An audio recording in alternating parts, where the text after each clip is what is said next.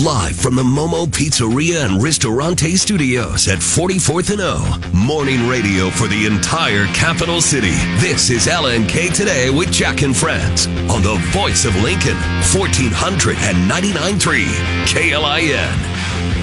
All right, welcome in. 608, 49 degrees in the capital city. Oh, glad to have you with us this election day, November 8th, 2022. The midterms have finally, and I do mean finally, arrived. The nation votes today. Maybe they already have, but the votes are counted today in some states. In other states, uh, they'll probably be counting them for uh, I don't know the next month or so.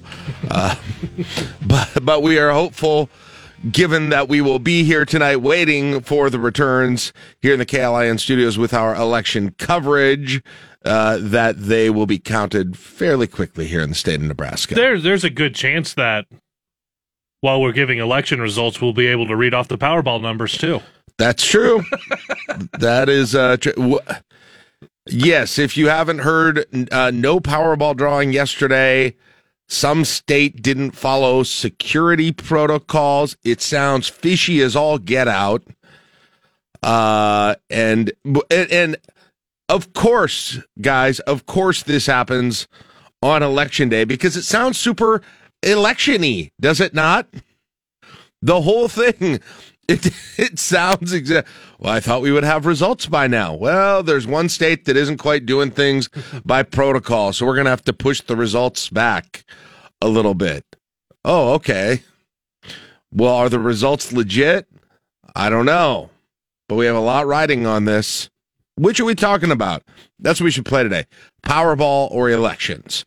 Just take out news, uh, take out news stories from today, read you a sentence from them, and then try to determine whether we're talking about the Powerball drawing or counting election ballots.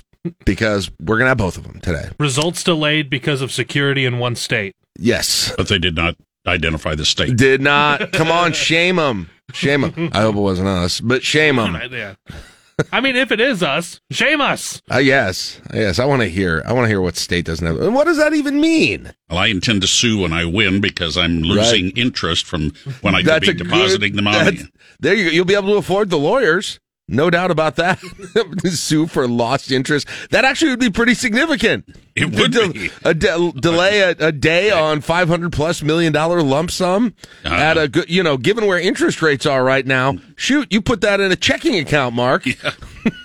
Get a, a CD. You know, Three percent CDs. have a good day with your stonks. I mean, uh, Yeah. that could be a lot of money. Yeah, It'd be a lot of money lost um, by someone. I'd probably just go to Warhorse and well, never mind. Well, uh, yes, it is election day, and uh, we are going to have full coverage uh, throughout the day going into the uh, evening hours. We will get back on the air tonight, uh, essentially LNK today If in the winning evening. numbers come out and they're mine, I won't be back tonight. Uh, you can't still buy a ticket, can you? No. Yeah. No. Okay. All right. No, I believe the last they start shutting down buying those tickets for Nebraska at 903. I think that's a, a s- that's a set time uh, period. Yes. regardless of your time zone, uh, it's it's exactly the same time. So to be ten oh three in the Eastern time Correct. zone and all of that, Correct. and then the drawing, I believe, is at ten thirty Central. Okay. Uh, 1059 Eastern is when the the normal drawing is at Oh. night. Yes. Okay, At night. Oh, okay. Listen, again, it sounds like we're talking about an that we- election. I've looked at that website way too do we much. have any like? do we have any? uh the- like the poll watchers in Arizona? D- can they come up and watch the? uh Can they look all intimidating in front of the Powerball offices? wouldn't Well, you hate to have been that uh, host as you go live last night? Did they actually go on? I think they The they- guy who's like the real puker who comes on there and he's like, okay, and here we are at the Powerball drawing, and uh, we're not going to do it at this point. The jokes are really funny out of this, though. Going, oh, there are security issues for a machine that just pops out ping pong balls with a number on it. Well, that's Well, not yeah, the security. It's about I- the I- ti- I- I know, but yeah, when- But yeah. it's the ticket. Yeah, it's the tickets, right? Something about they're afraid that they, I don't know, like, is there like an Ocean Ocean's Eleven thing happening somewhere here? Is that what's what's going on? Does somebody are the winning numbers already printed on a ticket somehow? Is that what we're we're dealing with here? All right, time to just void them all. Roll it up into Wednesday. Let's hit two billion, baby. Uh, well, anyway, back to election day, the supposed real news of the day. Polls will open here in Nebraska at 8 a.m. So if you're in the uh, central voted- time zone. in the central time zone, The mountain any- time zone at 7 a.m. and, to 7 and you p.m. know, I'm usually very passionate about making sure all the time zones are covered with my time checks, including those of you swimming in the Atlantic Ocean. Our friends in Newfoundland. Yes, and our friends in I'm Newfoundland. just saying that we've got stations in the western Yeah, no, you're mountain right. time zone. You're right. Uh, yeah, no, you're absolutely right. Um, and uh, my my shout out to the time zones is something I'm very proud and of. since it's still night and it's cloudy, our Skywave maybe get they may be listening to us in Alliance. That'd be good. Well, hello, Alliance. Good morning. How we doing? Um, so could be the last. Ele- Here's a couple of things I was thinking about. Could be the uh, final election in Nebraska. You do not need ID to vote in. Could very well be the the case. Um, now it'll be like we've got a mayor's race coming up in the spring. I wonder how fast they get voter ID, um, voter ID. You know, all the the legislative part of it done.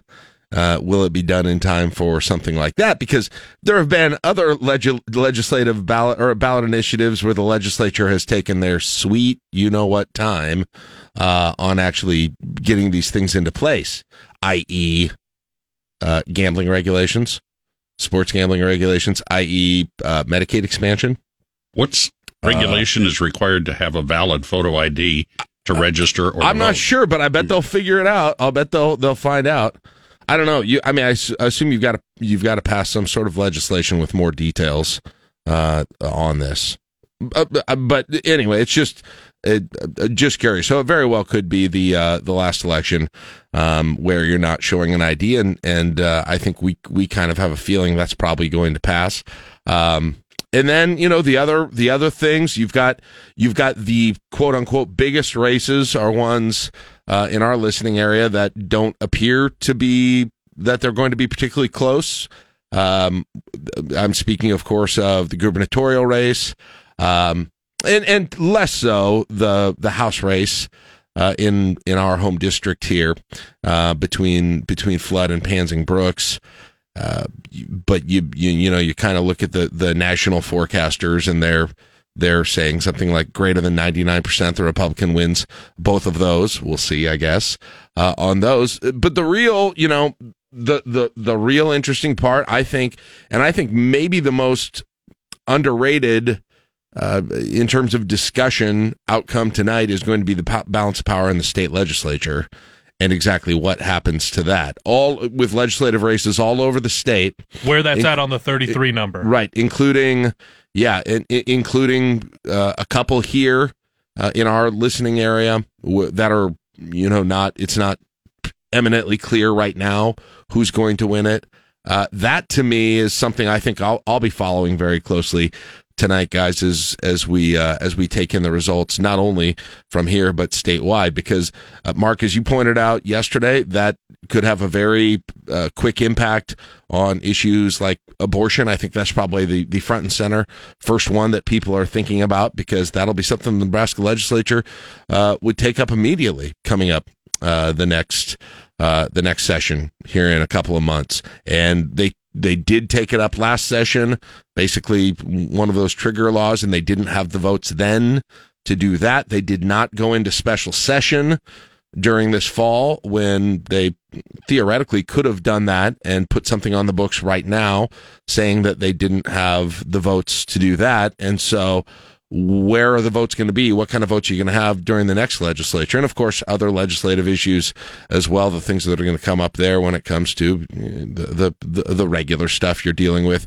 in the les- legislature all the time, uh, property taxes in particular, and, and just kind of how Jim Pillen, assuming he wins, um, or Carol Blood, I guess, but, uh, but if, if the, uh, uh, if the pollsters are right on this one, uh, how he will kind of interact with with this legislature. And then you've got with the governor's race the the other implication of that in in in terms of who's Nebraska's next senator is going to be.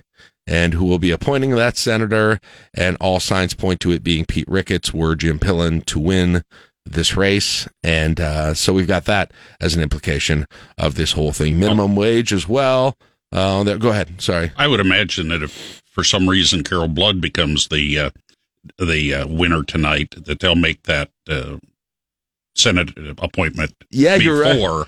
yeah, you're probably right. I didn't even think of that scenario, but yeah, they'll find a they'll, They'll find a way, even if it Will Ricketts would that's an interesting scenario, a very unlikely scenario, but an interesting Right. one. I mean- would Ricketts nominate himself somehow? probably not. But he could also nominate somebody that would agree to take it for the two remaining years or Right. until the next uh, Right. election, and uh, then run. Yeah. Yes. So we've uh so so we've got that too. The other, the other one, kind of locally, that I think is interesting is District 28. I'm going to be watching that one pretty. And uh, for people who don't know, who is uh, who does that involve? well, that involves a sitting Lincoln City Councilwoman, Jane Raybold, and a former City Councilman, Roy uh, Christensen. Roy Christensen. Yeah. Yeah. And, and that goes to how the legislative makeup, even though it's nonpartisan, let's face it, it is. Uh, and and there, uh, all everybody in Lincoln knows the uh, the the political leanings of each of those, Yeah. and how that would translate into a legislative uh, agenda right. next, this coming session. and that's been uh, it's been a district that has uh, been been left leaning in who it's put in there, and uh, Raybold had a, a significant advantage in the primary. Um, so we'll see how those translate over there. And then you've got District 46 here in Lincoln, where you've got speaking of city council people running for the uh, the seat, you've got uh, James Michael Bowers going against Danielle Conrad, former state senator, um, on that one. And so yeah, that one's prob that one's going to be on the the left side of the margin no matter what. But which of those two? It's kind of an interesting. That whole race is a little interesting that it's even a thing with with two fairly high profile uh, Democrats both vying for that spot as well. Right. So a couple of the legislative watches, uh, leg- legislative, I should say, races to watch. Minimum wage on the ballot. Um, i i again, will we have this? Will we have minimum wage passing again like it has in the past?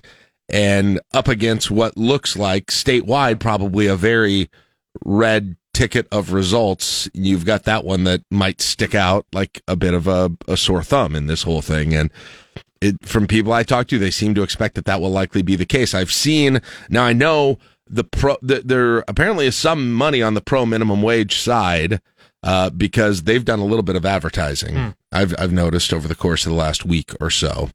Um, haven't seen that. I'm not saying it's out there, but I haven't seen that as much on the other side of that issue. And, and speaking of like late into the game with advertisements, you mentioned one of those legislative races. I've seen some uh, Roy Christensen ads uh, Yes. over the course of the last probably week or so too. So My curiosity on the the minimum wage vote. Obviously, we know you can hear from both sides on the pros and cons of it. My curiosity on it is as it goes up to fifteen dollars in twenty twenty six. At that point, is there going to be the call for eighteen dollars an hour well, there is a cost of living adjustment every year thereafter. That- thereafter? Okay, So, uh, and that is as a kind of a sticking point with those uh, anti people because Right. there's basically no limit at that point to what the minimum wage might be. right. I I missed that. So Yep. in in my head, I was thinking, okay, it just stops there, and then it becomes the next whatever you want to call for. No, it's there's a cost of a cola adjustment in there. Okay. Yeah. But I, I, I was talking with a candidate uh, for. Uh, I'm not, not going to get any more specific than a candidate in uh, today's election, county candidate. Uh, What yes. race? Um, one of them. I'm narrowing. I'm already narrowing it down quickly. and, anyway, and, and and I was I, I asked about the the minimum wage and uh, and all of that what their thoughts were and they they said they'd be a lot more concerned about the minimum wage passing or that uh, the we would be even more left leaning if medical marijuana had been on the ballot.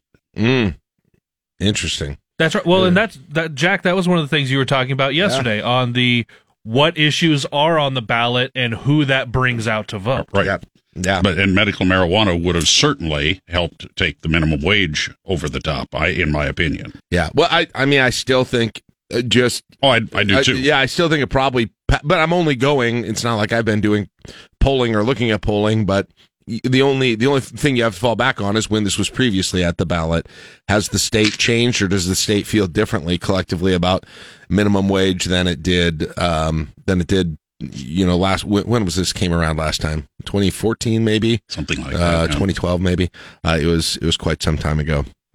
But a Uh, lot has changed too. We've gone through a pandemic and and Yeah. unemployment, and quite frankly, nine dollars. If we jump to nine dollars, there aren't very many minimum wage jobs out there right now. In reality, Yeah, that's that's the interesting part. Is Well, who will that be most impactful for? What are those jobs right mm-hmm. now? And the reason that you don't have a lot of minimum wage jobs, they they do exist, but there's there's not as many because you have to find a way to get employees, and when you are running Yeah. unemployment so low, raising above minimum wage and then going above what your competitors would draw.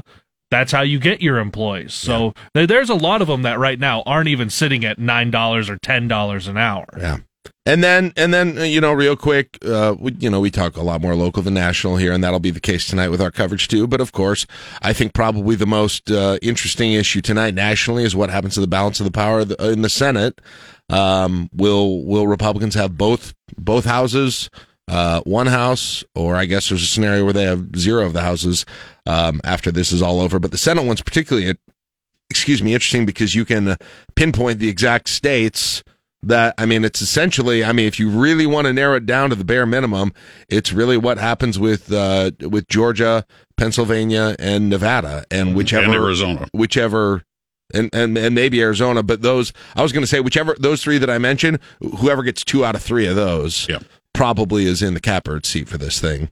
Um, those, but you could if there's a yes, you're you're right. If if there are Arizona and I know Ohio has been mentioned as close one too, but I think those are getting um, a little bit more a little bit more spread out than those other ones. But yeah, the the whole Herschel Walker Warnock thing, the Fetterman Oz thing, and uh, you know what's interesting? Nevada's the, that Georgia and the Pennsylvania one. Maybe it's because it's a little bit more sexy news wise because you have celebrities in both of those.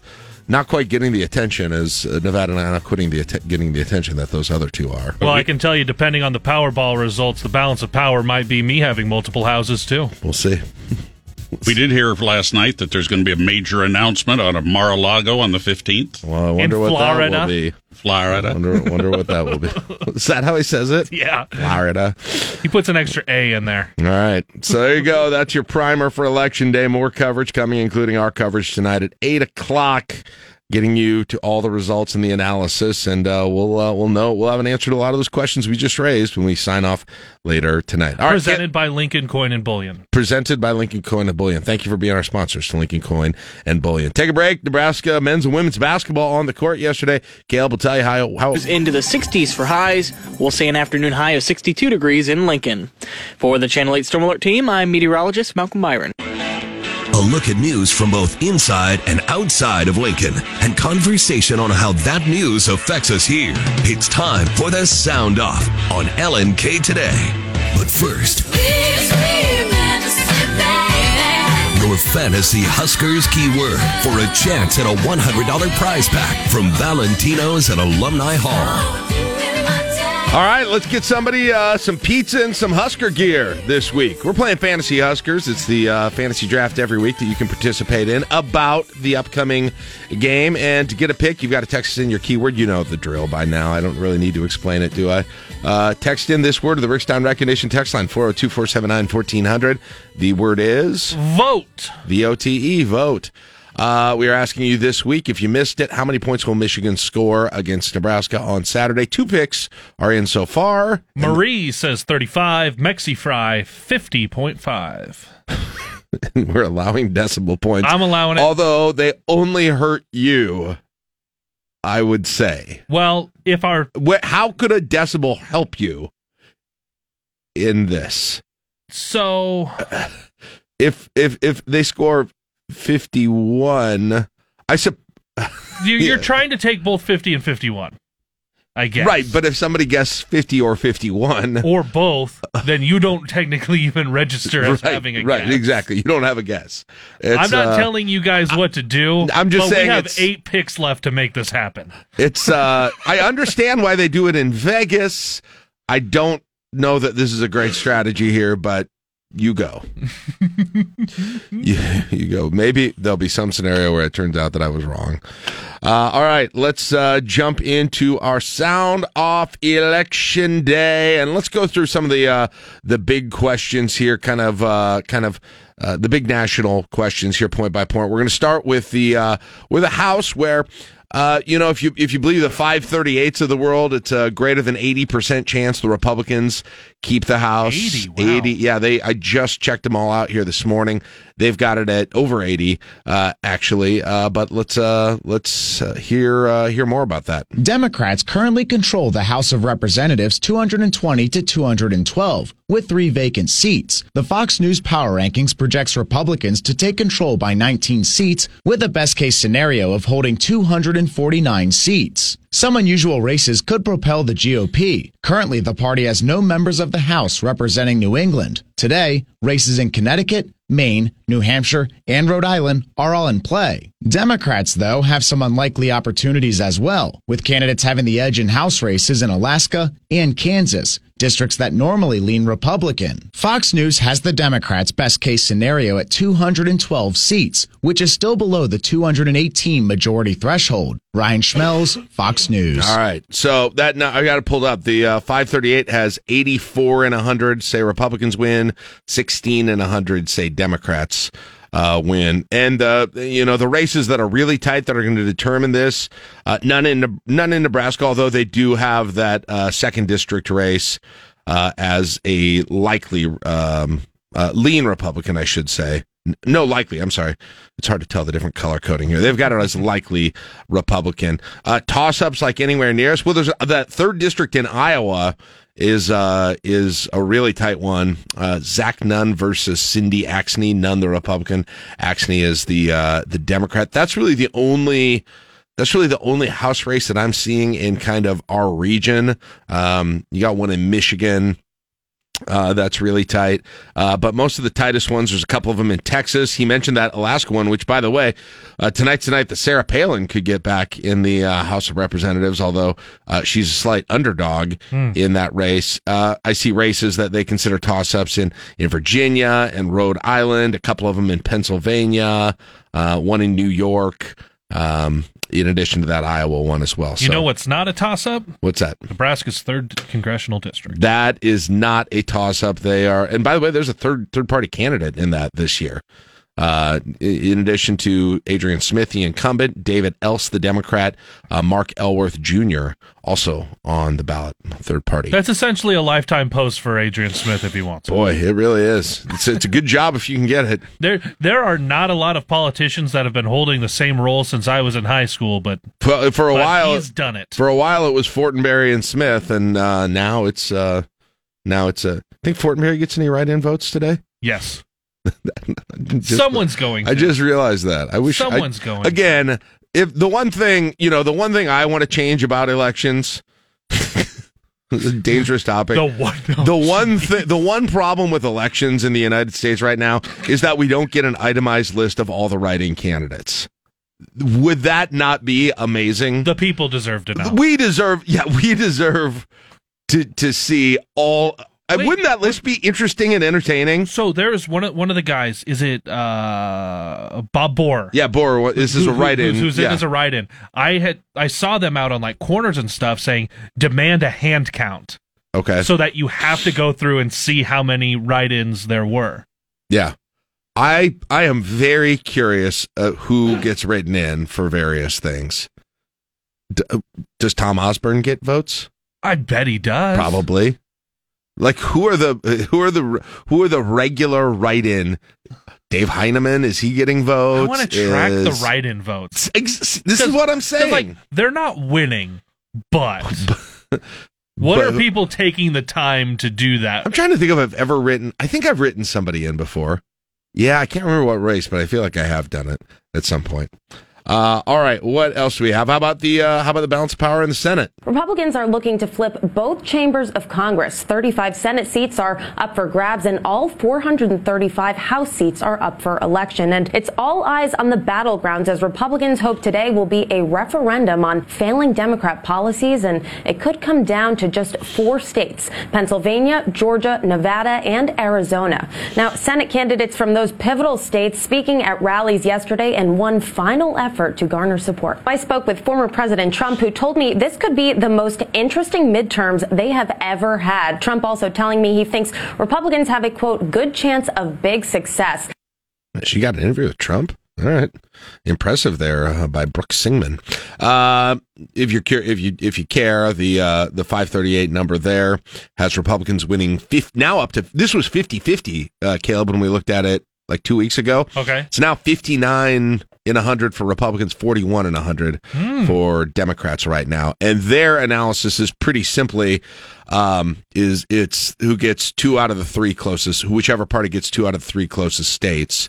Uh, which would be they're they're identifying as Nevada, Georgia, and Pennsylvania. Right. Saying Arizona is is is slightly leaning Democrat now.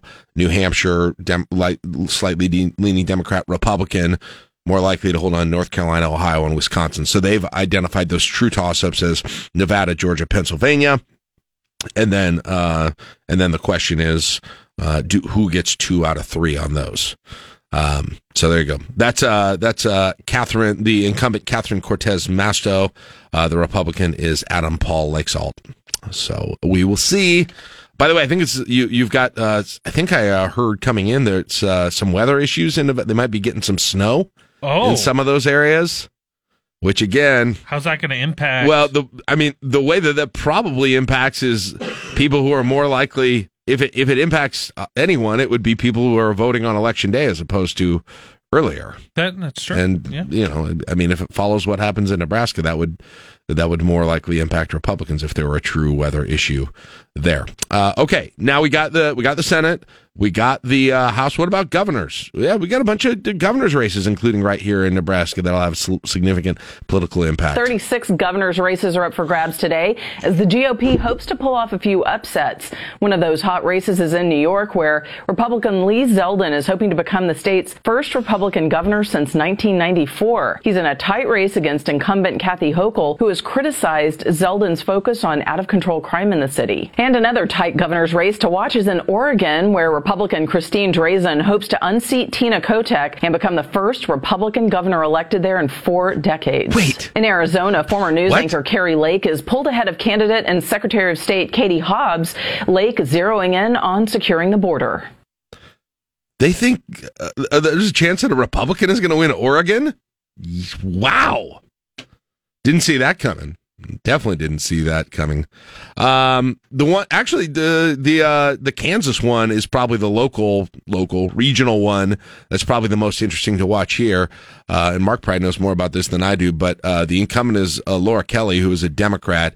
Uh, her opponent is Derek Schmidt, a Republican. Uh, right now, I mean, this looks like a potentially very close race here in in that one. Um, so we will see.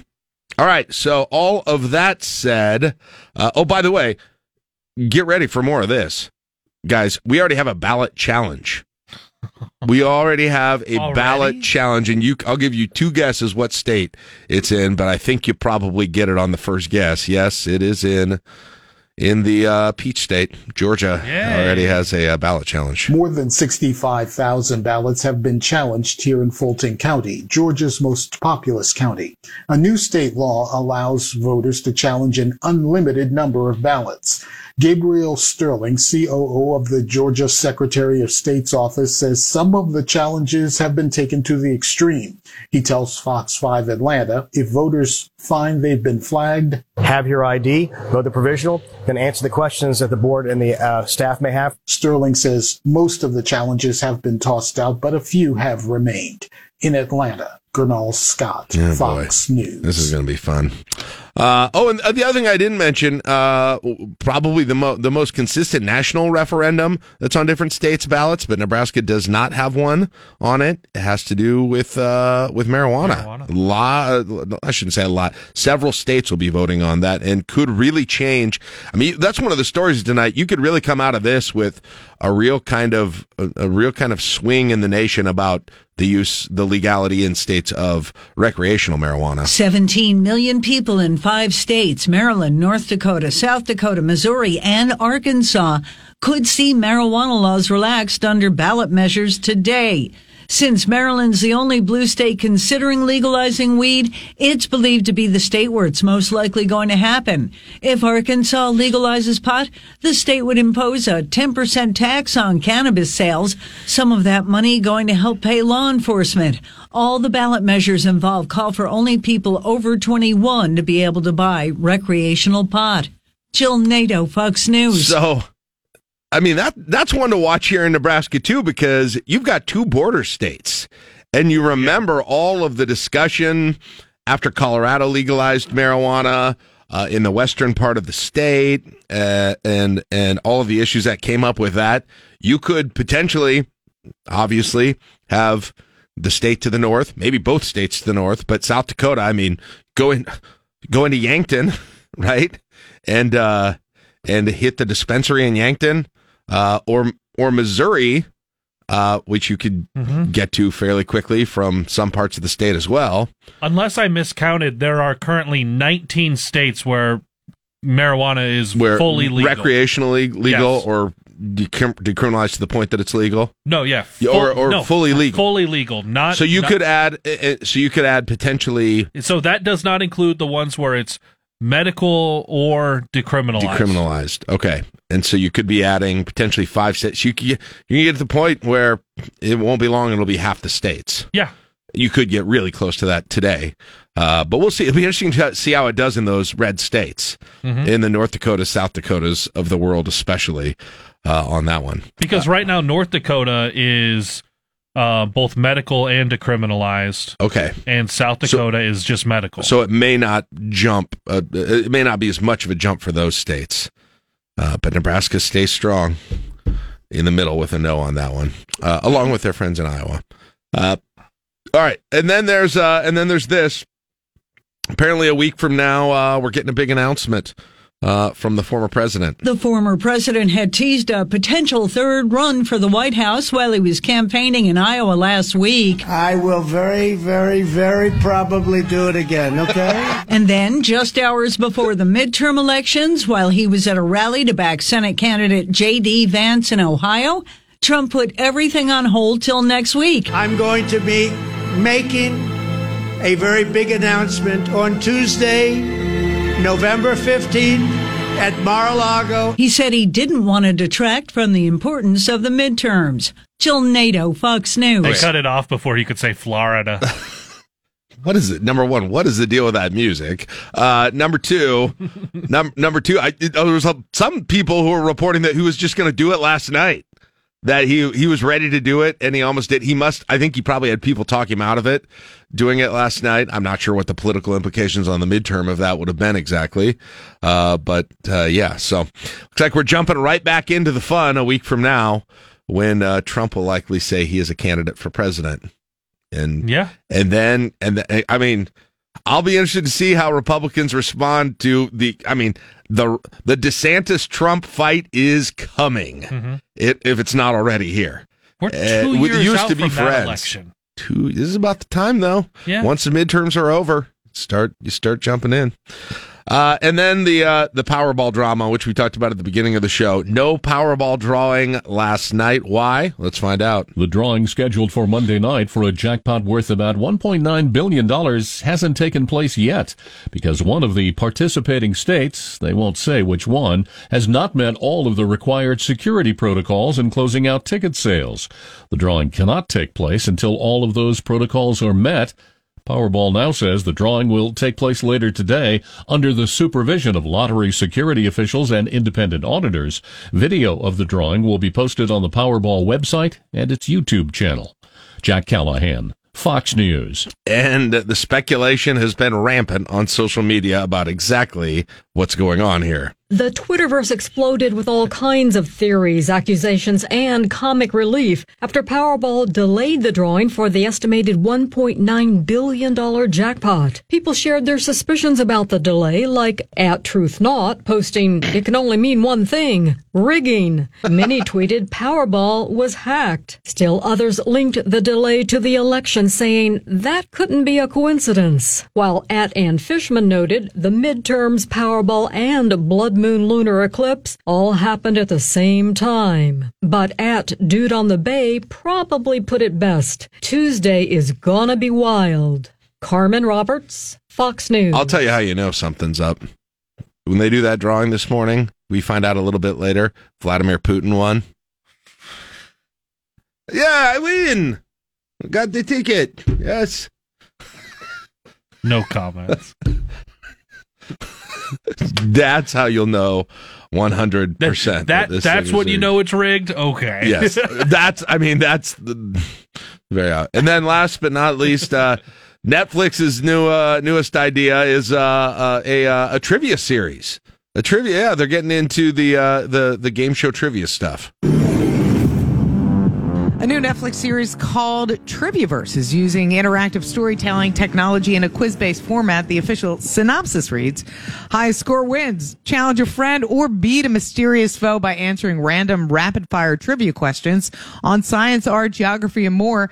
In the game, you'll select answers to questions using direction arrows on your remote to answer questions in quick succession. Some of the questions featured in the trailer include which chromosome is larger in the 2012 film Battleship, what pop star plays a weapons specialist? Michelle Polino, Fox Rihanna. News. oh really? Is that right? Sorry. Is that right? I think so. That sounds kind of okay that sounds kind of fun. Let's play this. I would do this. All right. We'll, we'll uh might have to try that out. We're gonna play this live like during ticket thursday. All right it's six we're just gonna read. All right We're gonna everyone pull we're up your playing the Netflix. net pull up your If you own a vehicle with less than 200,000 miles and have an auto warranty about to expire or no warranty coverage at all, listen up. CarShield has a low-cost month-to-month vehicle protection plan that covers more parts than ever. Visit carshield.com slash audio to find out how you could pay almost nothing for covered auto repairs. Drivers who activate this vehicle protection today will also receive free roadside assistance, free towing, and car rental options at no additional cost. Get your free quote today at carshield.com slash audio. That's carshield.com slash audio. Live from the Momo Pizzeria and Ristorante Studios at 44th and O.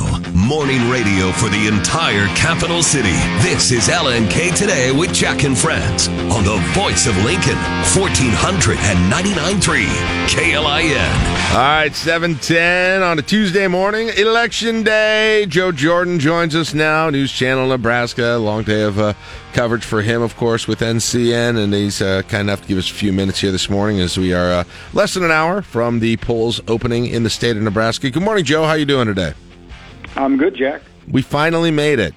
We did it. I did. I didn't. I wondered if this day would ever come, but it has, unbelievably.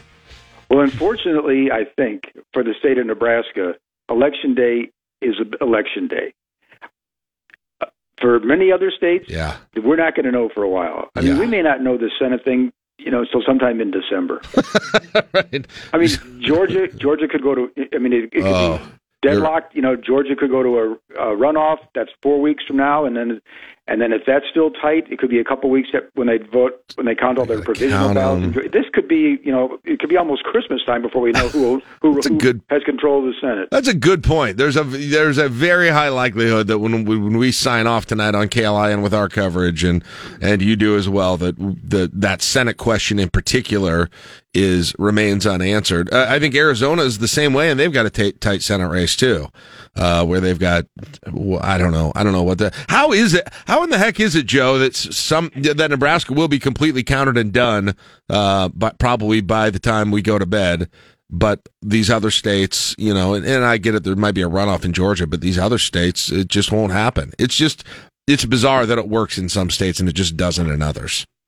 Well, and and the reality is that except for on the on the federal level, the the, the Vargas Bacon race, uh, I presume we're going to know the, the outcome of that tonight. Uh, could it could it get so close that the, the provisional ballots would matter? Yes, I don't anticipate that, but I'm certainly not saying it's not going to happen. Mm-hmm. Uh, but it, the majority of the races in this state, you know, are kind That's of true. lopsided. That's and true. So we, we know we know when we go to bed who won and who lost. Yeah, when was the last time there was a, a statewide race that really was like uh, down to the wire? I don't. I don't even. I'm sure there has been something. I think it was. I think it was. Uh, well, on the Democratic primary side, uh, Bill Hoppner and uh, uh, eventual Governor um, Ben Nelson. Yeah. In that primary back in 1990. Jeez. Uh, and then Nelson only beat Kay Orr by a slim number of votes. And I think we, I think we knew the outcome of that that night, but it might have been one o'clock in the morning before we actually knew. Man, those are gave him the nickname Landslide Ben to some people. man. What a different uh, boy. That's uh, it's it's still incredible that a that a Democrat was uh, winning a gubernatorial race in Nebraska. You know, in our lifetimes. Yeah. But uh, but nonetheless, what is the la- latest on the on that Bacon Vargas uh, race? I know you know the national pundits say uh, it's um, somewhere between leaning Republican and, and safe Republican. There, how does it feel on the ground? That's kind of how it feels. The the commercials have been nonstop, so neither side, you know, it, so, sometimes in these races you'll see the Democrats it, it, towards the end they sort of let they they kind of give up a little bit, but there's been no giving up. I mean, they whatever they decided to spend, they spent, and the commercials have been on both sides, not relentless, endless, and um, so so the Democrats still think they've got a shot at this. I don't discount that. I do think it's leaning because of all the, the, headwinds that everybody's talked about nationally on the economy and gas prices, and which have actually kind of gone down actually in parts of Nebraska for the last couple of weeks. Not not to where they were a year ago, but they're still they headed south a little bit. Uh, but inflation, obviously, uh, the Democrats have pushed the abortion issue as hard as I've ever seen them push it against Don Bacon. Uh, will it will it counter the economy issues? Probably not, but um, that's not for me to say. The, I mean, that's what that's why we have these votes, and and um, yeah, I mean, if I'm betting, I'm probably betting Bacon's going to win, but I'm not betting a lot, to be honest with you. I, Vargas could pull this off. It's it's not going to be easy, but he could. Yeah. Um, and then, you know, you've got this gubernatorial race and I'm, I'm doing election coverage, uh, tonight. We got, we're going to do two hours, uh, of this tonight. And I don't really know what I'm going to say, uh, that is interesting to anyone about the gubernatorial race, Joe. I mean, one one thing that's kind of under the radar, Jack, and I don't think, not that I think it's going to make a difference in the outcome per se. I mean, I think we all kind of believe that, that the likely winner, um, you know, is is is Mr. Pillen over over State Senator Carol Blood. But there's a there's a third person running a write-in campaign, Bob Borer. Mhm. Uh, he's a- an election denier. He's got, he's running a write-in campaign for governor. He's, he's I've seen up in our area in Omaha a couple of you know innocuous, almost innocuous yard signs, you know, saying there's a few here too. Yeah. uh, and I don't think he's going to get a lot of votes. But in the primary, he ran for Secretary of State, and in the primary, Bob Evnen got re- got renominated with 98,000 votes. Bob Borer got 72,000 votes against Bob Evnen. I mean, there, there was a third person in that race who was also, as I understand it, an election denier, and he got, I think he got over 50,000 votes. So combined, Bob Borer and this other candidate, I think his name was Schneider, he they got more votes than Bob Evnen in, in the primary, but Evnen survived, and, and now he has really no you know opponent in, in his race. But Bob Borer is running this write-in campaign for governor. Okay, so what does that mean? Well, usually write-ins might get one or two percent, but if he got five or six percent, and maybe he does because he got at least his name among the seventy-two thousand people who voted for him in the primary. They kind of know who he is. They may not know he's running a writing campaign for governor. They actually have to put his name on the ballot. That gets difficult. But if he got five or six percent, that's probably five or six percent that didn't go to Jim Pillen. Mm-hmm. So instead of a 60, you know, these Republican wins over Democrats over the past, you know, several years, several elections have been 60-40 races. So that might bring Pillen down to like 54, 55%. Okay, so he still wins. But it does take away his mandate. It does take away his authority to say, I, you know, I got steamroll across the state. So that that write-in campaign by Bob Borer, who most people in the state don't even have a clue who he is, could have some effect on Pillen jumping into the governor's office with some with this mandate that I think he that I think he thinks he's going to get, uh, it may not be the mandate that he that he that he actually hopes for in the end. Yeah, that would, uh, and, it's interesting because as a writing candidate, you don't, you know, you know, it's not like you'll see his name in the results either. Uh, Caleb and I were, were talking about this. We, uh, we would, we would love to see all write-in votes published in the results. Wouldn't that be fascinating? yes. I mean, come on. I, th- I feel like we should be able to get to uh, get to see the all the write-in votes. But that uh, okay, that is one one interesting. To, good, I'll I'll jot that down for my uh, prep list for for the eight o'clock hour for something to really look closely at when those uh, when those results come out. And uh, I was thinking this earlier, and then I see you had you had you had mentioned this too. Uh, this very well could be the last election that uh, any of us vote in here in Nebraska that is not where we won't need an ID to actually vote. Um, and that's I, I mean I, I I still am kind of of the belief that that's very likely to pass. Uh, but yeah, that could be very well be the case here. I think that yeah, and I I presume that's going to be the case. I mean, all the polling has always indicated that it's that it's highly popular and that it that it will pass. And then the real question, I think, as you know, it's the state legislature that is going to decide yeah. these rules right. in January and, and, and decide, you know, what what is a valid photographic ID? How did, what does that mean?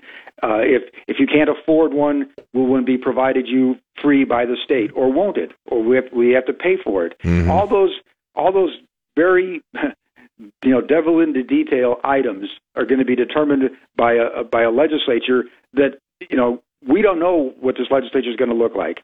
There's there's a, a half a dozen, maybe almost ten races, legislative races that are that are a lot of the insiders in these districts think are pretty pretty darn close and almost too wow. too hard to tell. Um, so you know, right now it's there's, there's 32. Uh, well, there's yeah, there's 32 Republicans. There's 17 Democrats. Uh, and then you know there's the McCollister Republican who's kind of like a Democrat. Mm-hmm. Uh, he's you know he's tar- he's term limited out. He's not running. So it's basically you know 32 17, uh, which gives the Democrats right now enough hold to, to, to, to filibuster when they when they want to, as long as they can hold their ranks. Uh, how much is that going to change? Is it going to be 33, 34, 35? I don't know. Um, and then if, if the Republicans get to 34 or 35, how how deep are those two or three last Republicans are they are they going to toe the party line throughout, or are they not? That next session of the legislature is going to be very interesting to see how this thing plays out. Yeah, and I said it at the out, outset of the show today. That's you know those those races, and you know there's not as many interactive maps, you know, like there are with the with the balance of power, the Senate and the House. But that's probably the one that is going to have the most direct and quick impact on policy uh, affecting Nebraskans who are who are voting. Uh, Without because a doubt. in Without in, in weeks that in weeks you're going to start seeing the impacts of that. Um, and the other thing is, you know, State Senator Carol Blood, she's assuming she doesn't win, she'll be back in the legislature. That's true. Uh, it, yeah. It'll be interesting to see what role she she takes on. Is she going to be sort of like a party leader, uh, Mm-hmm. you know, challenging the Pillen administration throughout? Uh, it'll be curious because she has two years left, and Mm-hmm. then she's out as a state senator. So it'll be curious to see how her role uh, plays out in uh, in the coming months in the legislature. Yeah, no doubt about it. Uh, the other the other thing I I uh, find interesting, just slightly outside of Nebraska, but North Dakota, South Dakota, and Missouri all have recre- among other states all have recreational marijuana on the ballot. Now, Nebraska, obviously, we we've talked plenty about the medicinal marijuana uh, process and it not getting on the ballot. How much does that change things? Do you think if you've got two border states? Added to um, to around Nebraska that could have recreational marijuana um, legalized here after tonight is over. Not only not only from the kind of the political prospects of it having in Nebraska, but just from uh, I mean, we all remember when Colorado first legalized it and all the conversations about Western Nebraska and, and the state patrol and everything like that.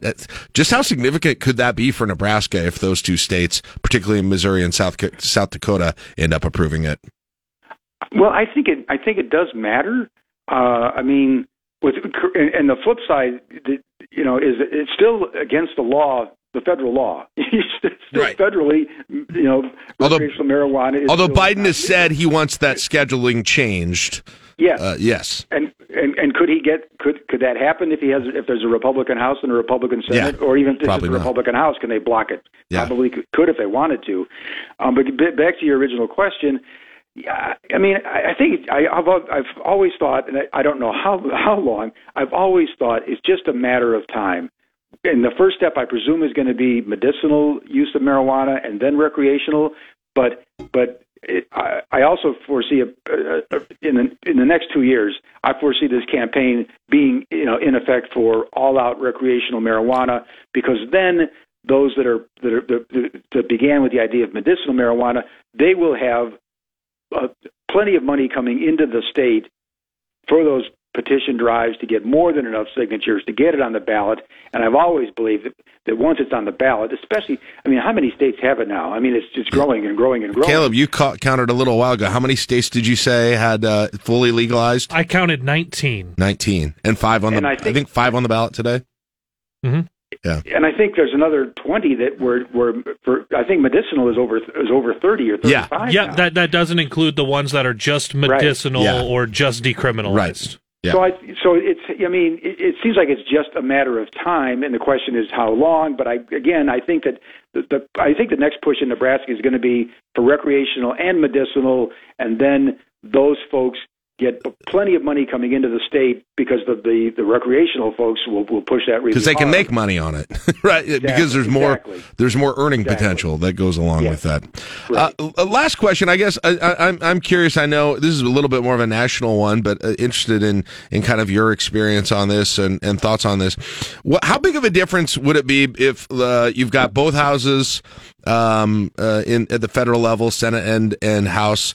Uh, majority Republican versus split. If the let's say the Democrats keep the Senate and the Republicans keep the House, when you've got a, a Democratic president uh, for the next you know for the next two years at least, is that is that a significant difference if the Republican the Republicans get both of those those uh, those houses? I mean, it still sounds like a lot of gridlock to me.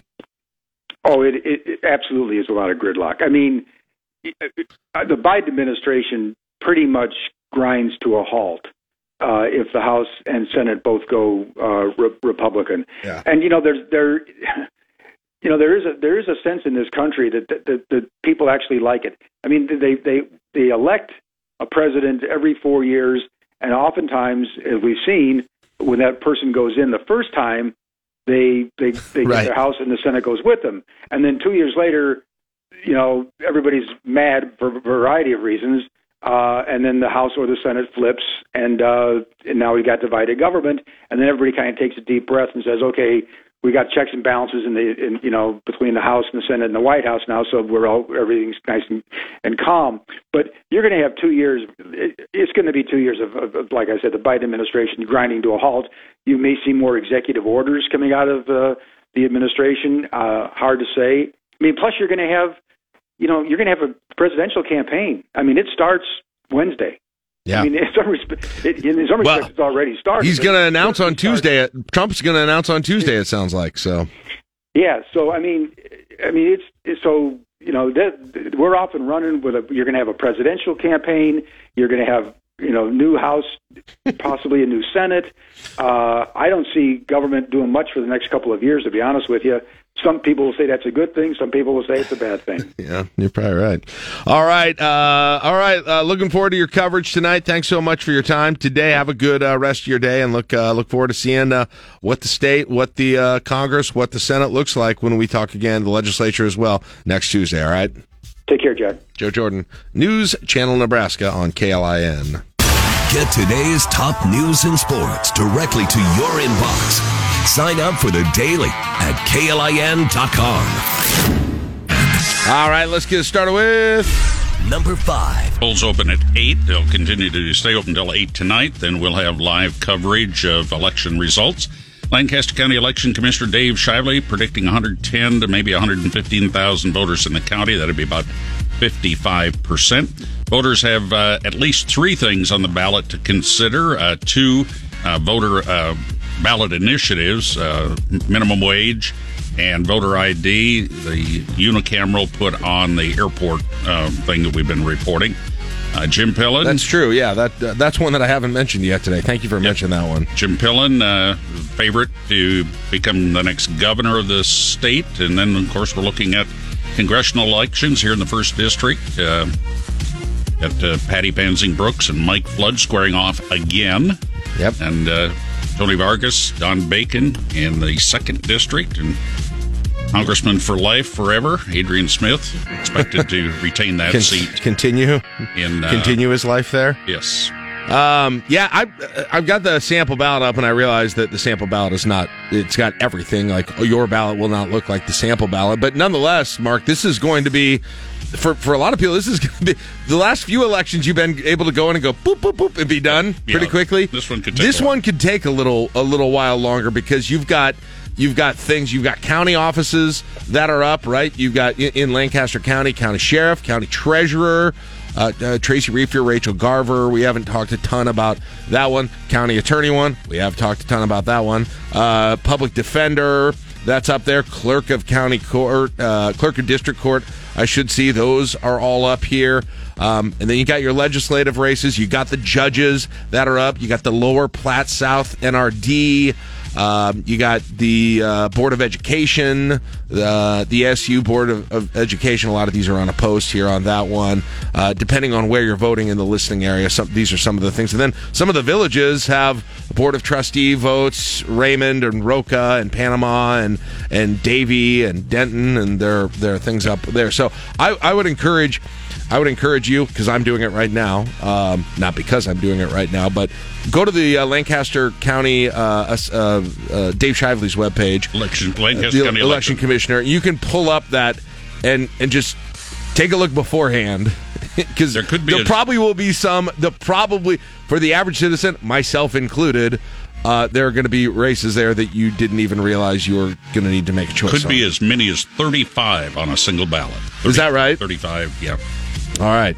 Depending on where you are and Yes, depending on yeah, all of the the dis- different you know uh, towns, legislative districts, uh, educational service units, all those sorts of things.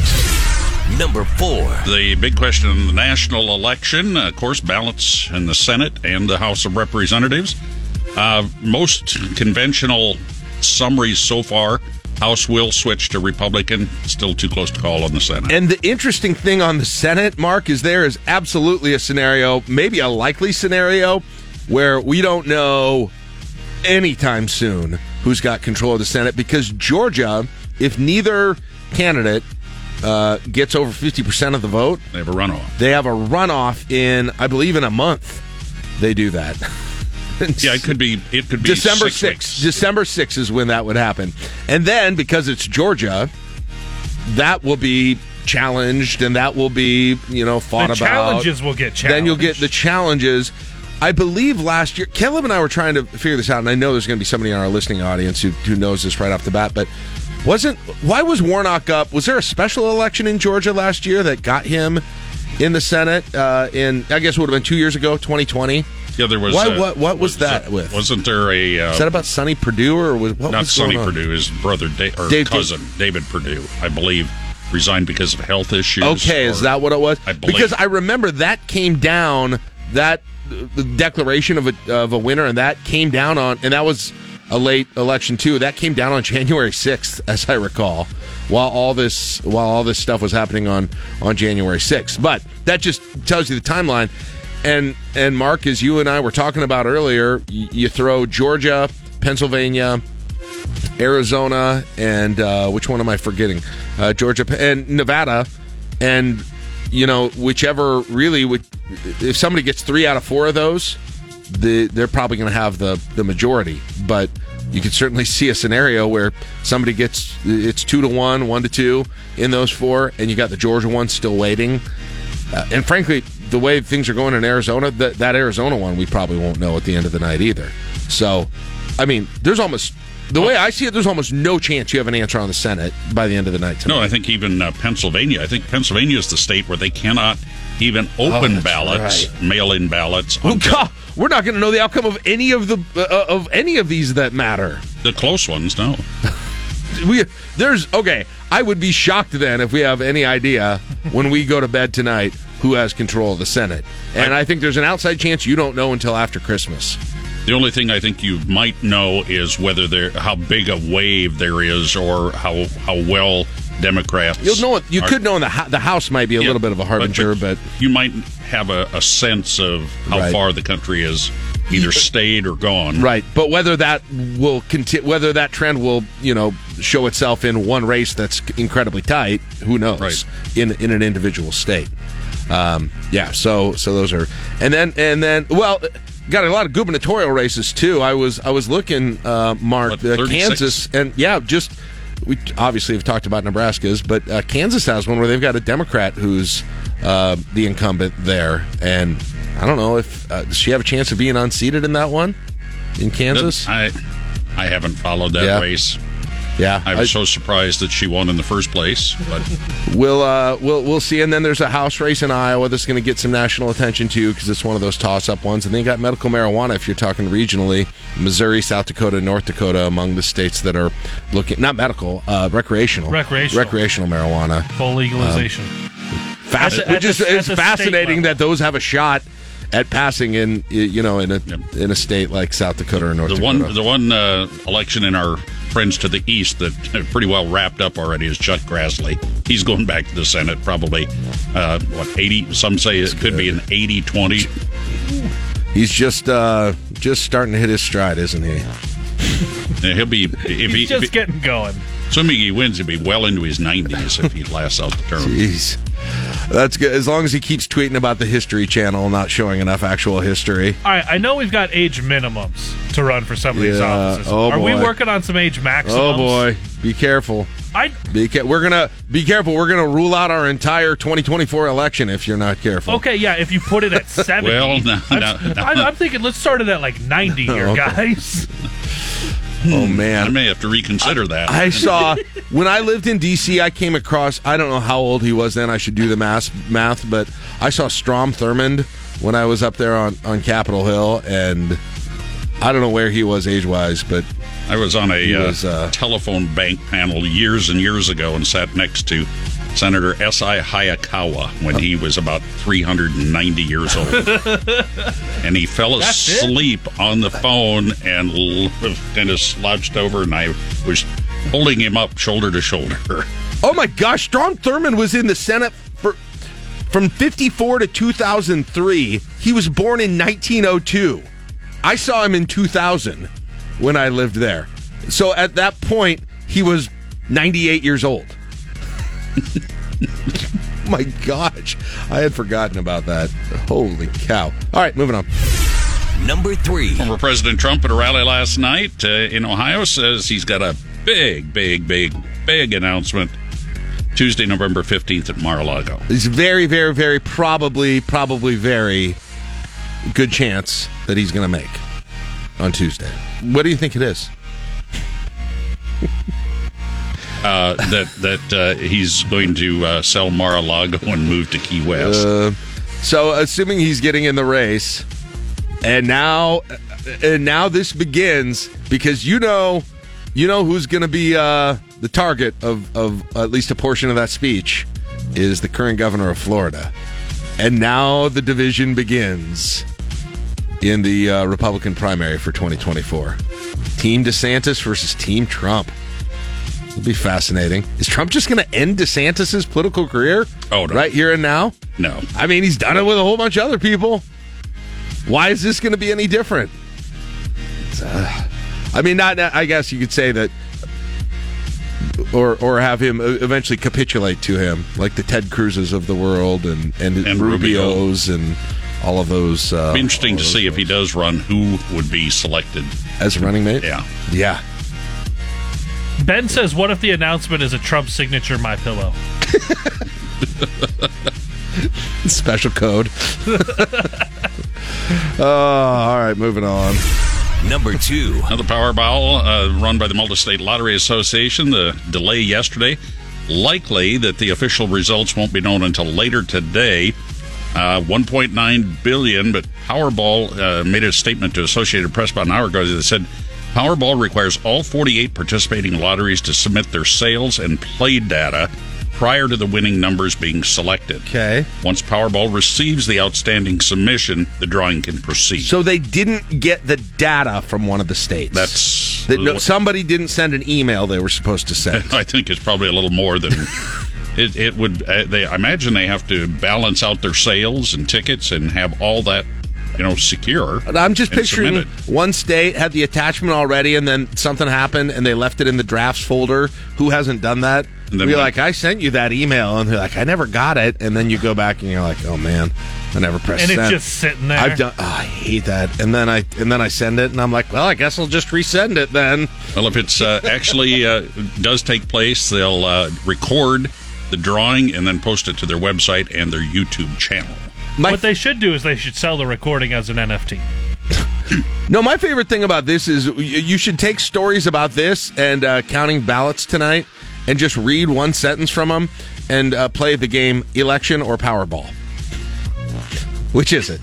I got one note this morning from somebody who will remain unknown. They said they they had, they had heard word that it may be that uh, it, the submission was made on Hunter Biden's laptop, and it's the Delaware numbers that are not coming in because they're now in China. Oh boy! So I mean, you know, there all this nothing conspiracy theories and all of that, and all the jokes are starting. All right, moving on. Number one. Uh, pretty good basketball uh, by the Huskers. Yeah, W for the men. I don't know. I mean, it wasn't a pretty win, and Maine is not a good team, but you know, Here are the positives to take from. it. Please. You saw you saw Keisei Tominaga actually make shots. that was and go nice. On a I got excited about that. So so that's something that you really missed from him a year ago. You're like he was brought in as a sharpshooter. Um, you got Sam Griesel's debut as an actual regular season Husker, um, and he looked good too. Like he, Yeah, I when, when, so, when too. some stuff started to get tough late in the second half, you went, okay, this is the not that the other guys aren't, but here here's the the way to phrase it. Here's the adult in the room. Here's the person saying, I got this, and here's what we're going to do. A lot of leadership coming from him for someone who just transferred in. You also had the stretch in the second half where Maine could not miss, and Nebraska got punched in the mouth, and then they had to go blow for blow for over five minutes, and Nebraska stayed there, mm-hmm. and then was able to regain control and, and go and, and take it the rest of the way. So it was nice to see Nebraska face that adversity. Yes, we can realize who the opponent is, but this Nebraska team did something that they really didn't do last year, even against say a Western Illinois or other. That's true. Or other that's non-power true. five Kyle, yeah, didn't teams. last year? Did you have a few of those losses? Yes, in the non-conference. game? Now, Maine, three hundred fifty-first in the KenPom rankings. To if you give that any, so that's the uh, thirteenth worst team in the nation. Yes. But again, you make a good point.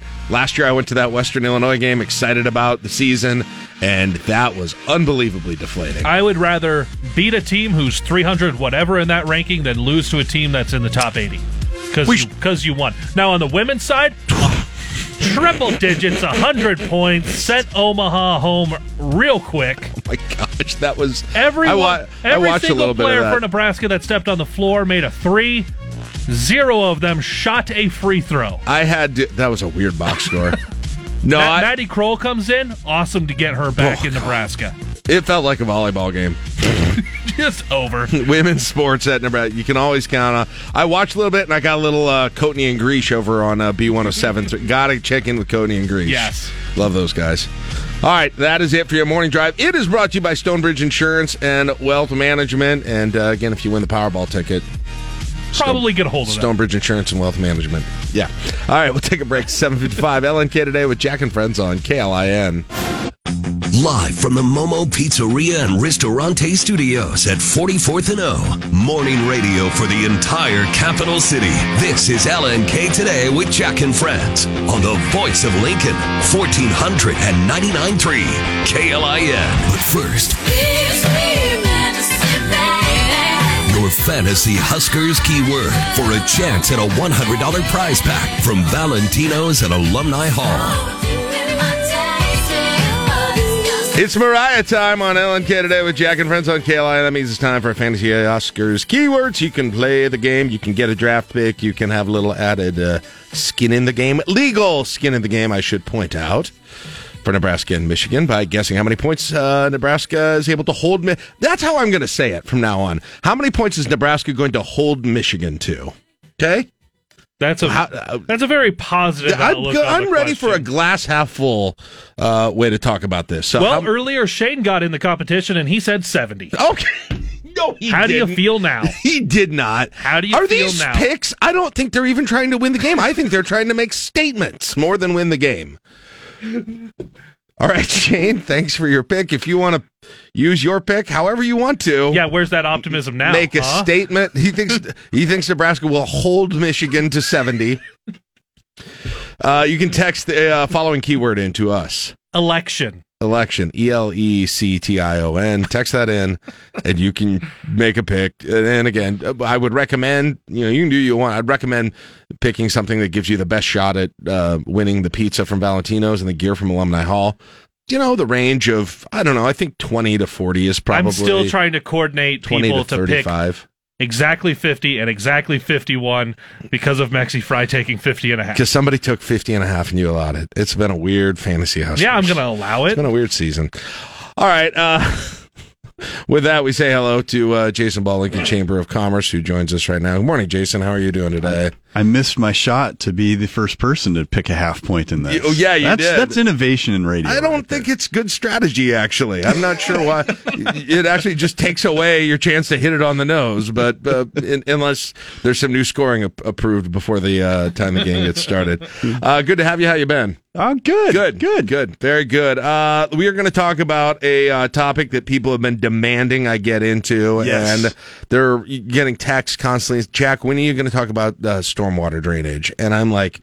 Hold on, hold on. That we don't need to fire. I don't need pitchforks and torches and to set this city on fire. This has been a busy enough week already here at this station. So, um, so uh, today we are going to do that though, uh, Jason. And I'm, I'm sorry about kidding about this. It's an important. It is a very truly significant, important, and maybe interesting issue as well. Uh, yeah. But evidently, so as as much as I understand is is that there's a uh, a, a proposal that's going in front of the planning commission yep. involving stormwater drainage. That's about what I know. Yep. Yep.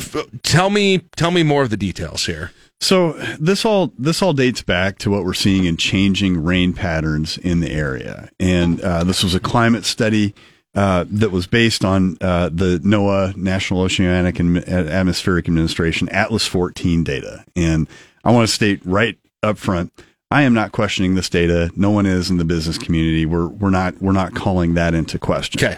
But the real the real thing comes up with this is that uh, we did a resiliency study in the Salt Creek watershed. And that, that information for, for areas in the Salt Creek watershed came back and said because of changing rain patterns in the Salt Creek watershed, our floodplain, where there's existing floodplain mapped out, would probably need to be increased by about somewhere between five to twelve inches. They gave a range, and and, and a whole foot was was the the largest top end of that. And so uh, we you know, a new standard began to get developed for planning purposes and for for building codes and things like that. And what's being brought forward to the Planning Commission here on November 16th is is taking that one foot top end Salt Creek uh, standard, but it's applying it across the entire city, and so not just the Salt Creek watershed. And for and for folks that are listening to this saying, well, what does that matter? There are many watersheds in the city. There there are other areas where we did not expect that the um, uh, changing rainfall data would would indicate that you would need to raise the floodplain by that much. There are plausibly other areas due to topography and, and the slope of, of hills and valleys that it at the top end of that rainfall uh, data, you might need to actually raise it more than uh, the foot. And so we've taken one one limited area of town and trying to apply a standard across the whole area of town. And so the chamber's been working with a consortium of, of business leaders. This is what we do. We convene people, uh, get them together, and, and we're, we're trying to form a, a good effort to determine, you know, is there a better way to approach this? Because as dry and as boring as I know all this sounds, it has a direct and important impact on where you can build, what elevation you have to build sites up to before you can put a house or a building up. And even it has impacts for homeowners that are uh, in or adjacent to, to floodplains now.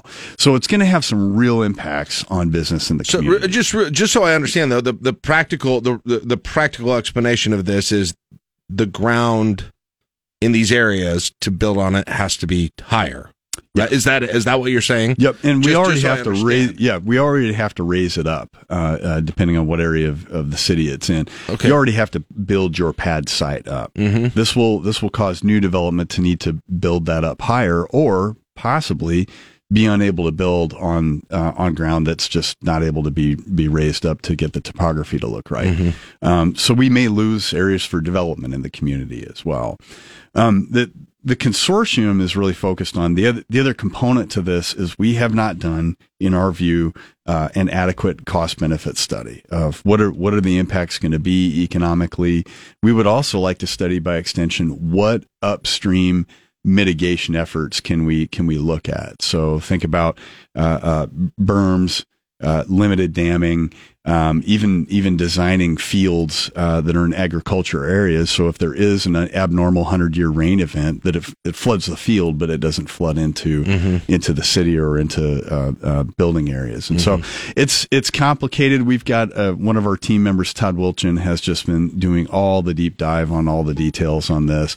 Um, but it's it's an important important standard, and and we're going to be expressing some different opinions uh, given uh, what's being brought forward to the planning commission on on Wednesday because it, it really is going to have an impact on the community. Yeah, yeah, obviously, the thought is that the, the, the thought on your side of it is that the cost um, is greater than the risk is. I, I don't want to put words in your mouth, but how big is? I mean, I don't. I'm not asking for a number here, but just so people un- like, how big is that cost? Why is this so difficult to conform to? And I know you sort of have answered that, but I'm just trying to completely get my mind around that. Yeah, no, that's a great question, Jack. The cost would be very large if we were to go in and, and say say build up upstream mitigation areas, so so we don't have to have this the uh, increase of the additional 12 inches across the whole city.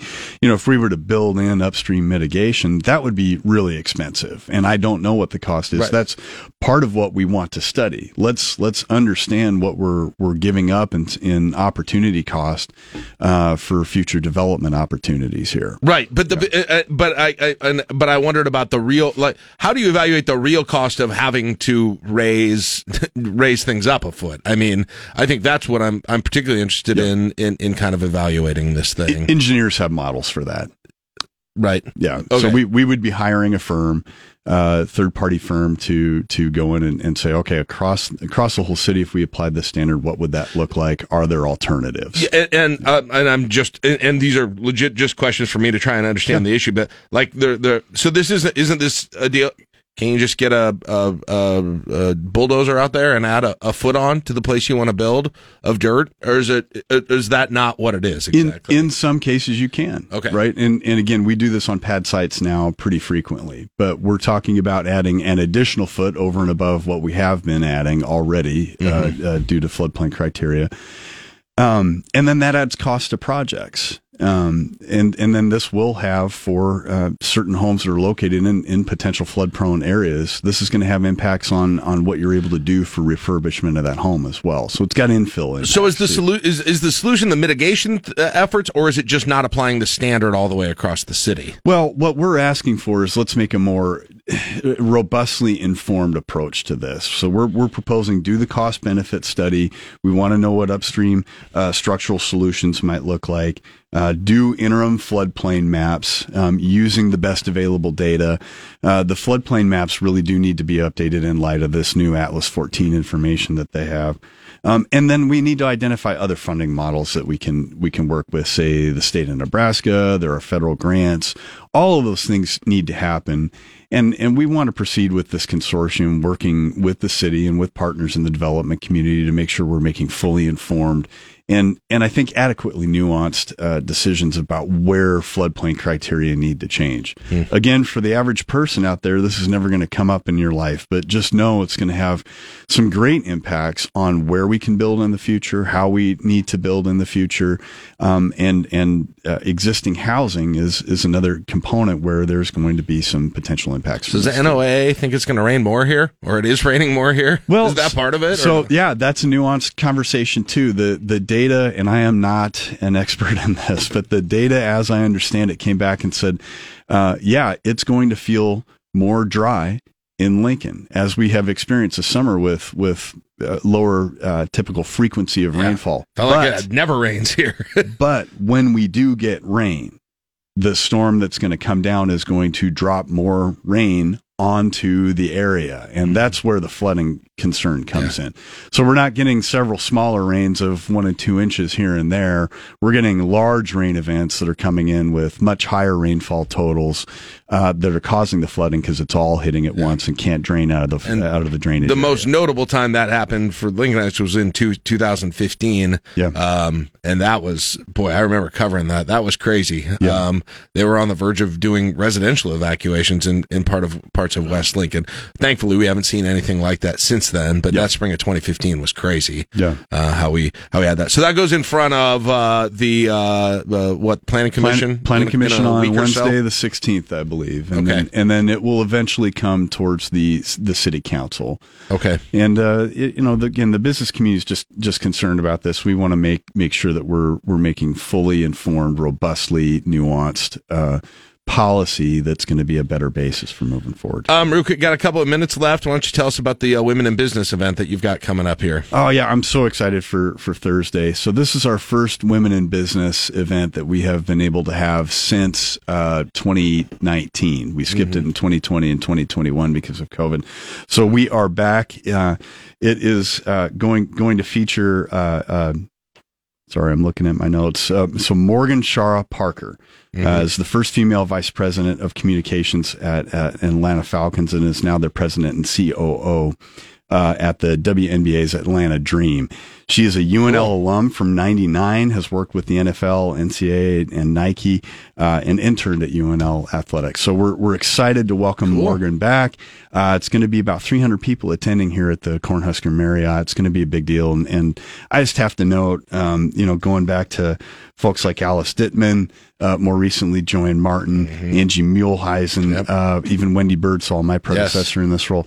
Lincoln's had such a great set of um, women in, in so many prominent leadership roles. They've shaped our community, and, and uh, the business community is just happy to get back to celebrating that with women in business. Those names that you mentioned have had a significant impact in on this city for a lot of years, and um, um, so yeah, uh, cool event plus a little sports marketing talk. That should be interesting. Yeah, that should be very fascinating. All right, very good. Hey, uh, appreciate your time today, Jason. Look forward to uh, checking in again with you in a couple weeks. Have a good one. All right. Thanks so much, Jack. Everybody vote. Yeah, there you go. Polls are now open as of 24 minutes ago in the capital city. All right, we'll take a break. You listen to LNK today with Jack and Friends on KLIN. Love KLIN? Tell us why with a voice message in the free KLIN app. Waking babies in the North Bottoms and then helping them ace the ACT since the 90s. It's the voice of Nebraska volleyball, John Baylor. But first, we've got Powerball numbers. Get your tickets out. They finally drew after some delay because of uh, state information or something. Caleb, go ahead. Get Here your tickets they out. are. Here are your Powerball numbers 10, 33, 41, 47, 56. The Powerball, 10. And your power play is 2. Wow. So there you go. 10, 33, 41, 47, 56. Powerball 10, power play If 2. you were buying your uh, your Powerball based on Husker football players, and you're a big, uh, let's see, Roy Helu, Don't do that. Don't Roy Helu, Roger Craig, Tim Yonk, Mike Stiggy. Uh, what was the last number after 47? 56. 50, uh, Rob Zadiska fan. Uh, then you- Powerball 10, and then and then Jamal Lord. Uh, power play 2. and uh, Mickey Joseph. JB, good morning. How are you doing? Fired up. I have some advice to the winner. Yeah. No load mutual fund. there it is. There it is. You don't. Sock it away. Sock it away. And don't pick up the phone. You do not want to speak to a salesperson until that money is locked up in no load sales funds. By the way, I feel like we need to make disclaimers now. This is not a John ba- John Baylor is not a registered financial advisor. No. So just uh, Yeah, ask be aware. experts to check this on your own. No load mutual funds are a good buy. I I just wish I had more time. Yeah. Uh, the election is upon us too soon. We just needed a little more time. you needed a few more commercials, right? Yeah. few more yard signs, maybe. I'm trying to figure out which candidate is more evil. And so I I just stay glued to my screen and I get a lot of evidence and I think, okay, this one is more now hold everything. I got to watch some more commercials because this one might be more evil. I need I need to need to see how impending the music is, uh, that kind of Yeah. stuff. It's very important. Oh, the photos are very unflattering. black and white, definitely black and white.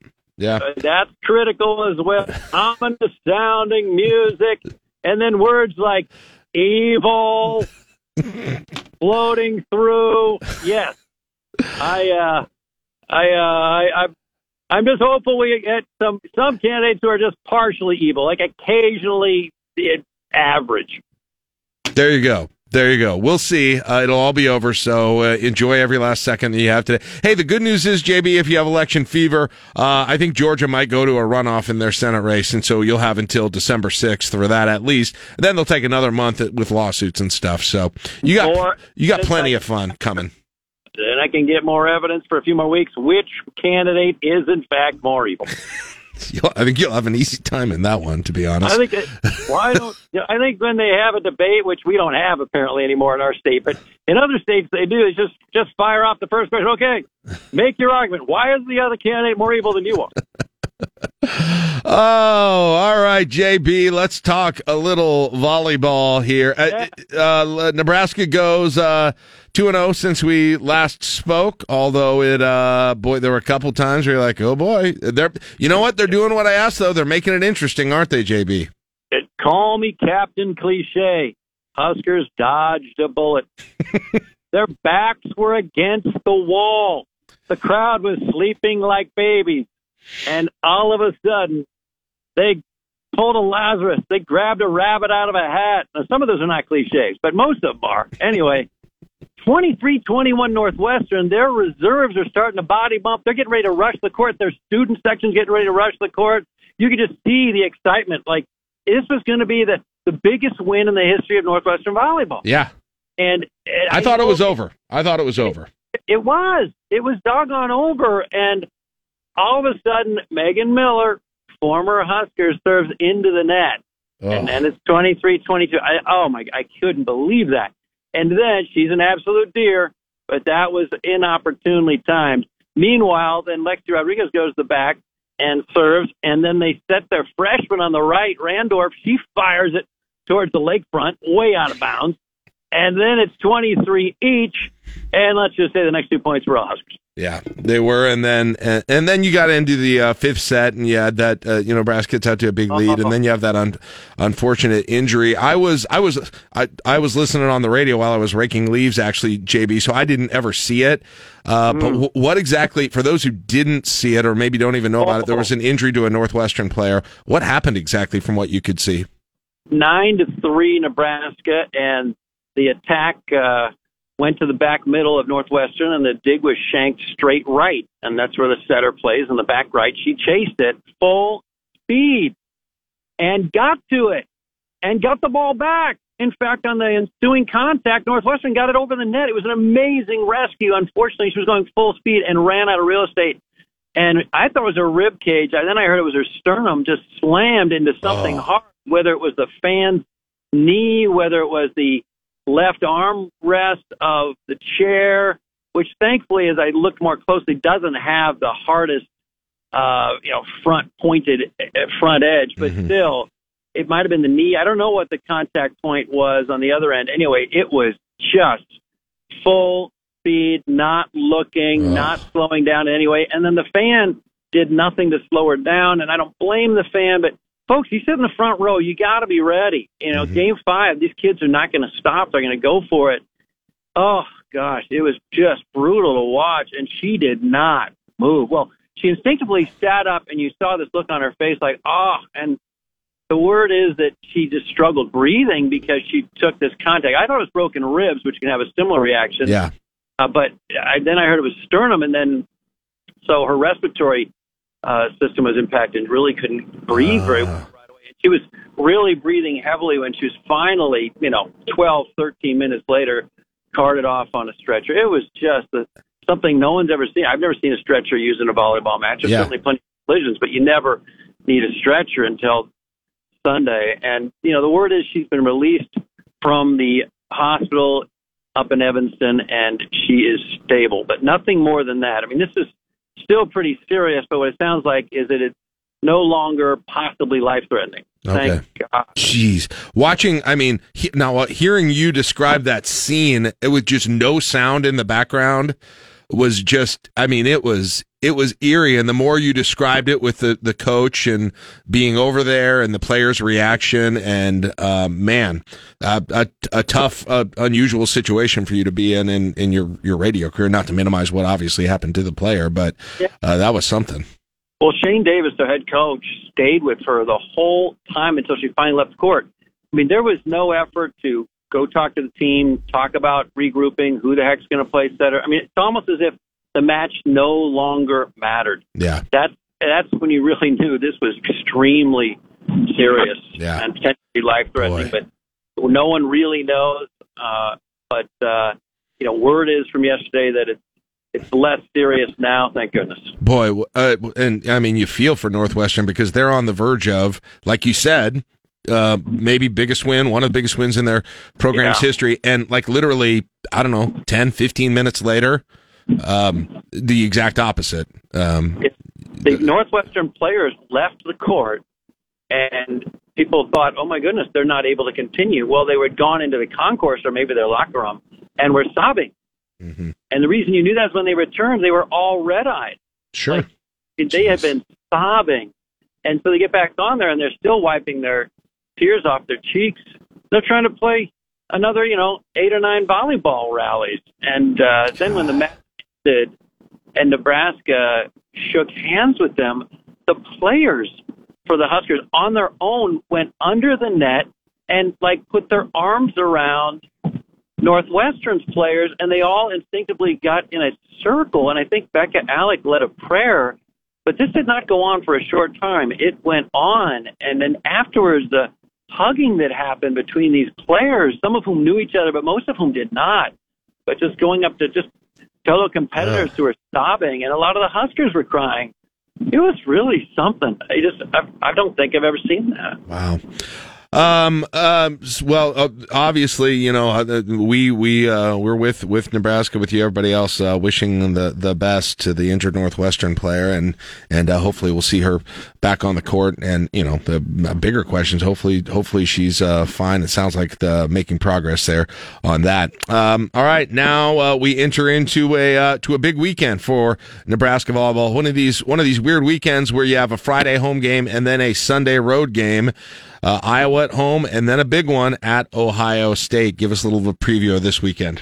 Well, finally, Coach Cook has a full week because nobody game plans, nobody practices, nobody does reps better than Nebraska. And they use every doggone minute. It's all mapped out ahead of time.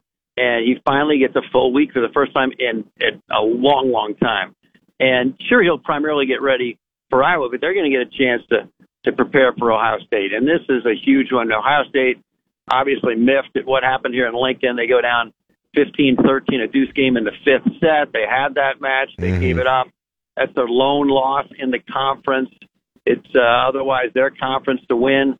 So uh, they're going to be ready, and their their uh, new arena that I've never been in is going to be jam packed. So uh, this, this is going to be a lot of learning about Nebraska, and, and there's some hard choices that the Husker coaches have to consider right now. I mean, this two setter office offense, excuse me, has shown you know some vulnerabilities.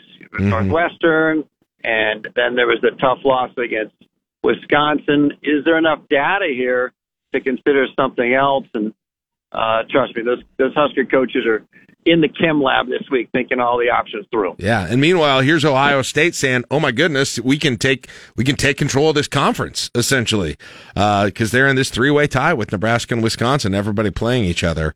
Uh, so that'll be crazy. Um, Yep.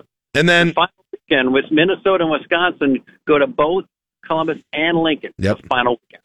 Yeah, uh, everybody's playing it. That's how you want that schedule to be. That'll be a great weekend of of volleyball all over the all over the Big Ten. And you know, I hesitate to say it, but Iowa's one and thirteen. JB, things aren't things don't look like they're getting better there You once again. never know.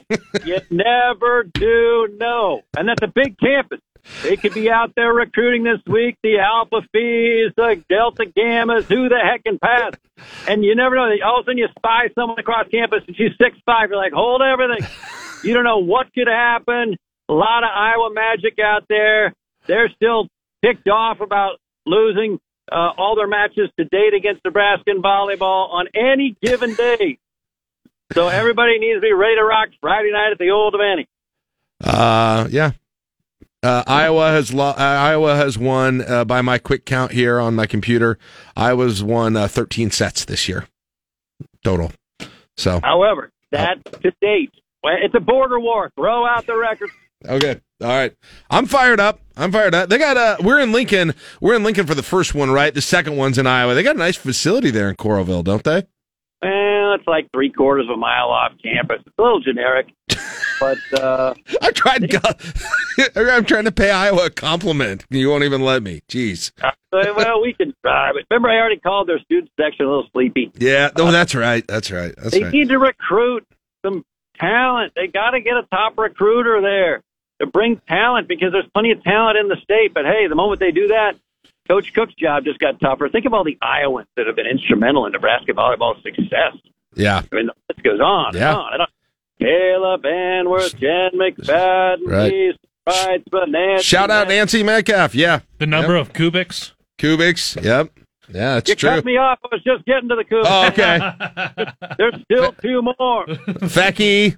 She's an Iowan, right? Yeah. That's another one. Point, Mikaela. Jeez, we have been we have been just rummaging how through about- that state.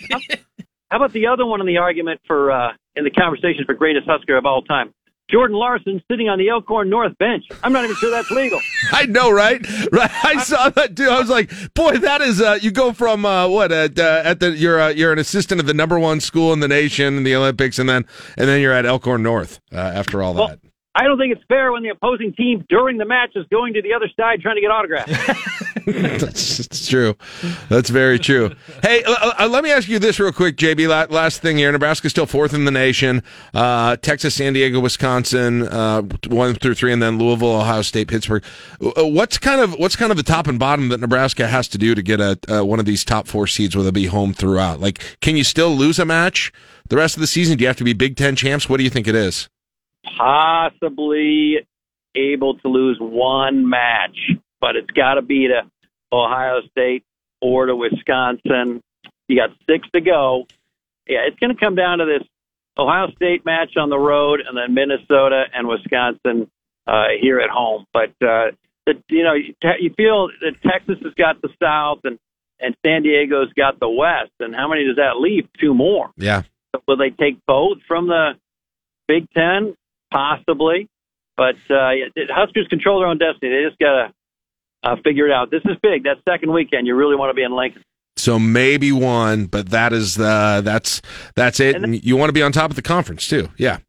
Be- oh, you win the Big Ten, it's a done deal. The other thing is, you wonder what the the the, the uh, selection committee is going to think about Nebraska being in Omaha if they make the Final Four. Like, does that make them more inclined to let the Huskers host because you really want the Huskers there for the Final Four, or less inclined because is it fair for Lincoln for Nebraska to stay in their own state for the entire tournament? So, you know, you don't know which way it's going to go. So you, you you you make it a moot point and just win out. They'll probably send him to Pittsburgh or something. I can see it now.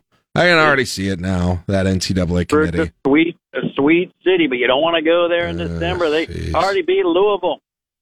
Yeah. Well, uh, that'll that'll be fascinating to see kind of how the bracketology goes with that. But you got to take care of business first, and you can uh, hear it here on our broadcast house stations this weekend, Friday night, Iowa, six p.m. uh, Excuse me, that's yeah, it's a six p.m. game, and then Sunday is a three thirty game, uh, and you can hear them on B one zero seven three. The Iowa game will be here on KLIN, correct, Correct. Caleb? Correct. So the Iowa one will be on KLIN uh, on both stations, and then if you want to get Ohio State, that's over on B one zero seven three. So uh, there you go. Mention it, I think they're probably only going to have one spot for a Big Ten team because you got Louisville right there. Yep, Louisville. Yep, Louisville is the other one. So there you go. Uh, and by the way, uh, good to listen to uh, John and Lauren while you're raking leaves if you're doing that this weekend. But this weekend's gonna be a lot worse weather than it was last Sunday when I did it. So Aerobic and cerebral exercise. that's what I was doing. That's what I was doing. JB, uh, have a good weekend. Uh, we'll be looking, listening to your calls. We'll talk to you again next Thursday. All right, next Tuesday. Yourself without a doggone leaf blower. How about that? I love it. Yep. Without noise pollution, without air pollution, without helping OPEC. Nice work. Oh, don't worry. We put them in big black plastic bags because we ran out of the paper ones. So, Darn it. all right. We'll talk to you later, JB. Have a good one. John Baylor, voice of uh, Big Red Volleyball. 854, we'll take a break, wrap up the show after this on KLIN. Want today's top news stories? Top Husker stories? You can get them sent straight to your inbox every afternoon. Just sign up for the daily for free at klin.com. You're listening to LNK Today with Jack and Friends on 1499.3 KLIN. All right, 51 degrees in the capital city as we wrap up the show. Fantasy Huskers picks. Tell us what we've got. Well, earlier today we had Shane come in with 70. That's his how this is by the way is the prediction how many points that Nebraska holds Michigan to uh, in the game on Saturday. Jeremy is our latest picker. He says 24. That's our lowest right now. So it's Jeremy at 24, Marie 35, Mexi Fry 50 and a half, Shane at 70. All right, so there you go. All right, you chance uh, another chance tomorrow at six thirty-five and eight ten. If you didn't get a pick, you if you text in the right word at the right time, six thirty-five or eight ten, you may be the one that gets to try and tell us how many points Nebraska uh, holds Michigan to in that game on Saturday. Now, all right, a little bit of a look ahead to today for election day. We are coming back a little LNK today at night, starting at eight p.m. So we are going to come on the air right when those first uh, results come out uh, will largely be uh, early voting that comes in at 8 o'clock with immediate analysis of those. And then we're going to go through with you uh, for a couple hours tonight. Hopefully, have pretty much everything wrapped up by the end of the show. I expect it. I expect that we probably will, but uh, we'll be watching those close races. There'll be a couple that are going to come down to the wire. So we will be uh, watching those and uh, not only telling you about what the results are, but giving you a little analysis. May hear from some guests as well. So that's coming up again tonight at 8 o'clock. And then back here tomorrow. What Chaps Your Eyed Wednesday? Dr. Ken Dewey is going to join us. And by the way, he's got some bad news. Oh. Uh, he's It's- got some it's bad. not just about the, the rain and the sewage systems. uh, is- he's got some bad weather news from what I can tell. Is it a Uh, four letter word? Yeah. Oh. Yep. Uh, so we'll hear from him, and John Bishop will join us as uh, as well. All right, we will uh, see you tomorrow. We're leaving you at 51 degrees in the capital city. It is 9 o'clock, KLIN Lincoln.